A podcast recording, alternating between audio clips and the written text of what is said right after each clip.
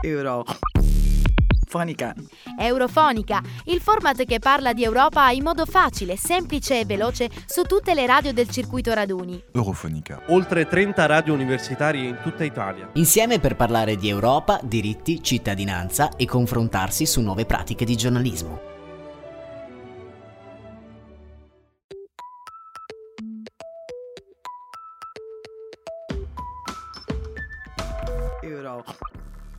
Eurofonica.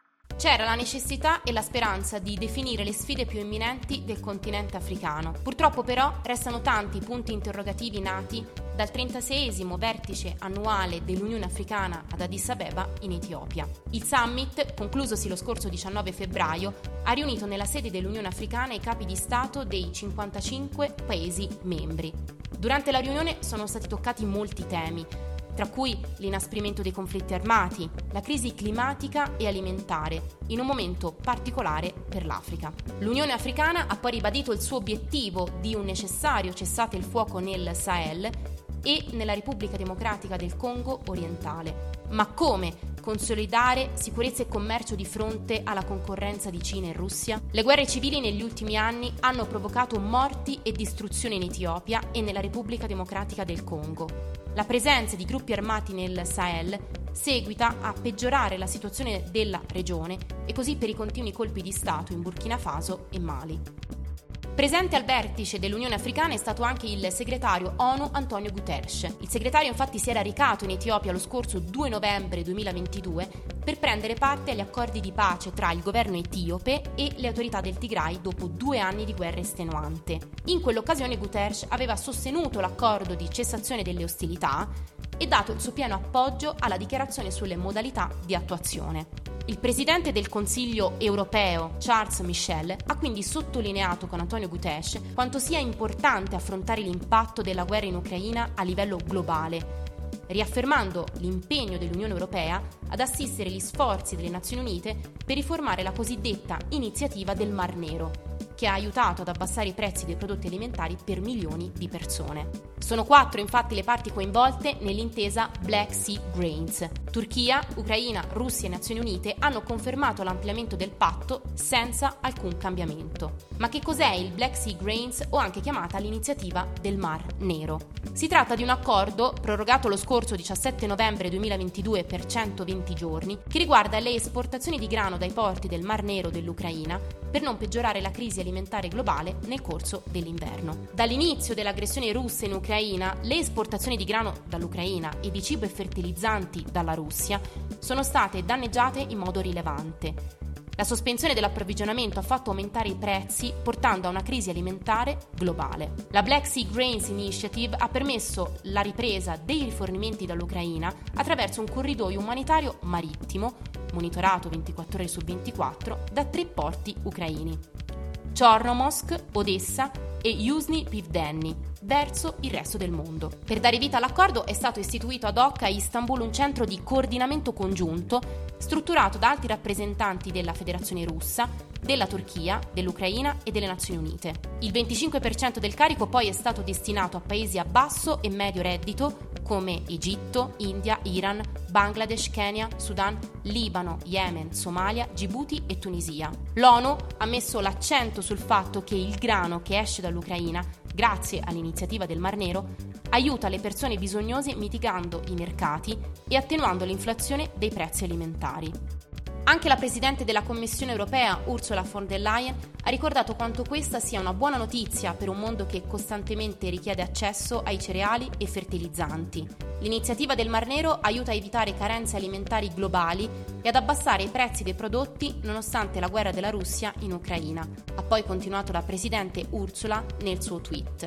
Inoltre è possibile visionare il traffico delle navi sul sito web della Black Sea Grains Initiative contenente dati utili a comprendere meglio la situazione. I cereali sono fondamentali per consolidare i prezzi sui mercati internazionali e per rallentare l'emergenza fame nei paesi più vulnerabili come l'Africa. Nonostante questo la Russia continua ad aggravare la situazione rispetto ai prezzi alimentari e utilizza il cibo come arma di guerra. Ed è proprio in questo puzzle scomposto, o quasi, che si inserisce l'intesa Black Sea Grains, mediata dalle Nazioni Unite insieme alle rotte terrestri che attraversano l'Unione Europea nel contesto dei corridoi di solidarietà. Al momento infatti i corridoi di solidarietà sono l'unica soluzione per poter esportare tutti gli altri beni non agricoli ucraini verso il resto del mondo e per importare tutti i beni di cui l'Ucraina ha bisogno come il carburante e l'assistenza umanitaria. Io sono Veronica Grasso e questo è un podcast di Eurofonica, il format internazionale delle radio universitarie europee.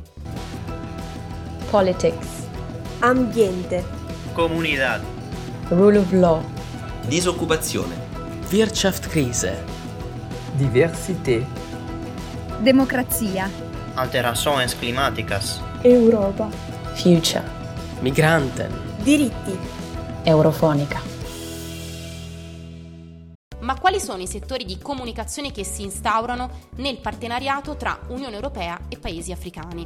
Il partenariato Unione Europea-Africa viene potenziato mediante dialoghi formali a vari livelli, come appunto 1. i vertici Unione Europea e Unione Africana che si tengono circa ogni tre anni e riuniscono capi di Stato o di governo. 2. Le riunioni ministeriali organizzate periodicamente che comprendono rappresentanti dei paesi africani e dell'Unione Europea, della Commissione dell'Unione Africana e delle istituzioni dell'Unione Europea, compreso il Consiglio dell'Unione Europea. E infine 3. Le riunioni tra la Commissione dell'Unione Europea e la Commissione dell'Unione Africana. Ma qual è l'obiettivo del partenariato Europa-Africa? L'Unione Africana, creata nel 2002 in seguito allo scioglimento dell'Organizzazione dell'Unità Africana, conta tutti i 55 paesi africani con una popolazione di 1,3 miliardi di persone. Nel febbraio 2022, durante il sesto vertice Unione Europea-Unione Africana, i leader africani ed europei avevano concordato dei comuni traguardi a Bruxelles. Solidarietà, sicurezza, pace e sviluppo economico sostenibile. Tutto questo coadiuvato da investimenti tra Africa e Europa da 150 miliardi di euro, dalla fornitura di 450 milioni di dosi di vaccino all'Africa entro la metà del 2022, da una cooperazione rafforzata per la pace e la sicurezza, da una strategia forte per la migrazione e la mobilità e infine da un impegno a favore del multilateralismo. Il partenariato infatti si prefigge l'intento di promuovere il diritto internazionale ma anche difendere gli interessi e i beni pubblici comuni. Basilare è il rispetto dei diritti umani per tutti, così come la parità di genere e l'emancipazione femminile, lo stato di diritto, le azioni per l'ambiente e la biodiversità insieme alla lotta contro le disuguaglianze.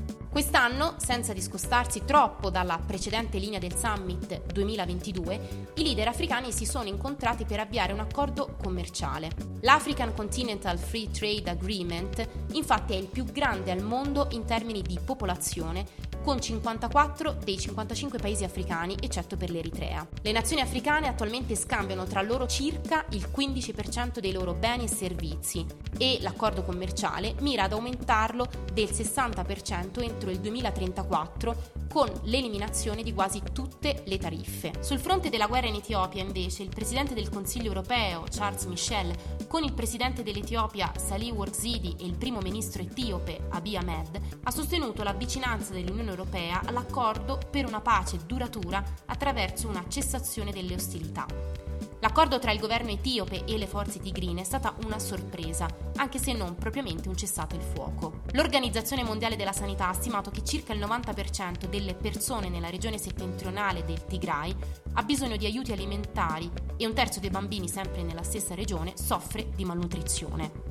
Una guerra cominciata il 4 novembre 2020, quando le forze fedeli al partito al potere nel Tigray avevano confiscato una caserma militare, portando l'esercito etiope a prendere possesso della regione, per poi essere espulsi dalla maggior parte di esso. Evento che ha fatto seguito alla spaccatura netta delle relazioni tra il governo e il partito al potere del Tigray, che aveva dominato l'intera Etiopia per due decenni fino all'ascesa al potere del primo ministro Abiy Ahmed nel 2018. Eurofonica. Uno degli obiettivi cardine del vertice Unione Europea-Africa è stato, come accennavamo prima, raggiungere il cessate il fuoco nel Sahel e nella Repubblica Democratica del Congo orientale, dove il gruppo armato Mouvement du 23 Mars ha occupato aree di territorio dando vita a una disputa diplomatica tra Kinshasa e il Ruanda, quest'ultimo accusato di aiutare i ribelli.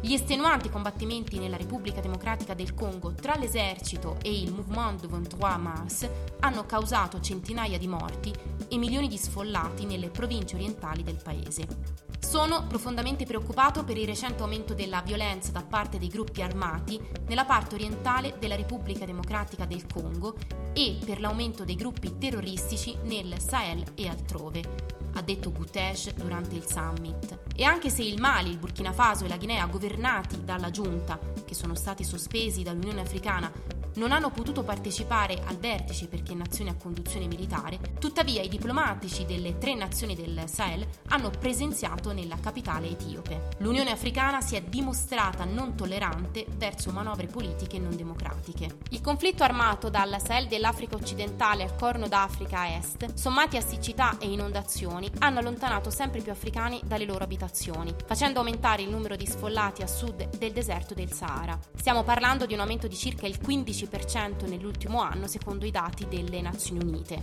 Al momento l'Unione Africana non ha un ruolo preminente nel processo di pace nella Repubblica Democratica del Congo. Al contrario è l'ONU che detiene un'ampia missione di pace nel paese, una missione di peacekeeping, la MONUSCO, con sede nel quartier generale di Kinshasa, istituita con risoluzione del Consiglio di sicurezza dell'ONU operante dal 24 febbraio 2000. Purtroppo, dopo varie dispute e discussioni da parte della società civile che accusa le Nazioni Unite di non aver protetto a sufficienza contro i gruppi ribelli, MONUSCO sta pensando di ritirarsi. Ma come l'Unione Africana aiuterà la Repubblica Democratica del Congo a prepararsi alle elezioni, sanando i conflitti già esistenti con il Ruanda? I paesi africani e l'Unione Europea, di cui le relazioni sono sviluppate mediante dialoghi formali, cooperano attraverso l'accordo di Cotonou e la strategia comune Africa-Unione Europea. Per quanto concerne l'accordo di Cotonou, questo rappresenta un quadro generale per le relazioni dell'Unione Europea con i paesi dell'Africa, dei Caraibi e del Pacifico, che controlla le relazioni dell'Unione Europea con 79 paesi di cui 48 dell'Africa subsahariana. La strategia invece adottata nel 2007 per le relazioni dell'Unione Europea con i paesi africani viene attuata attraverso piani d'azione periodici. Proprio per questo nel marzo 2020 la Commissione europea e il Servizio europeo per l'azione esterna hanno lavorato insieme alla realizzazione della comunicazione congiunta verso una strategia globale con l'Africa, che propone di collaborare su cinque principali tendenze globali. Una comunicazione quest'ultima che riguarda diverse proposte per una futura e stabile cooperazione, tra cui la transizione verde e l'accesso all'energia, la trasformazione digitale, la crescita e l'occupazione sostenibili, la pace, la sicurezza, la governance e infine migrazione e mobilità. Oltre a questi il Consiglio ha adottato anche tre strategie regionali per il Corno d'Africa, il Golfo di Guinea e il Sahel. Ma come la pandemia Covid-19 ha impattato sulle relazioni di questi due continenti? Le sfide globali hanno bisogno di risoluzioni globali. L'Unione Europea si è mobilitata per dare vita a piani che sostengono gli sforzi dei paesi partner nella lotta contro la pandemia. L'Unione Europea e gli Stati membri infatti hanno favorito un pacchetto di misure di risposta da quasi 38,5 miliardi di euro. Il futuro dell'Unione Africana è ancora colmo di punti interrogativi. Gli enormi traguardi ottenuti negli ultimi anni hanno dimostrato il ruolo essenziale dell'organizzazione nel fissare equilibri fondamentali tra i continenti. Nonostante questo è importante accompagnare i grandi discorsi da piani tangibili per superare alcune sfide. Veronica Grasso per Eurofonica.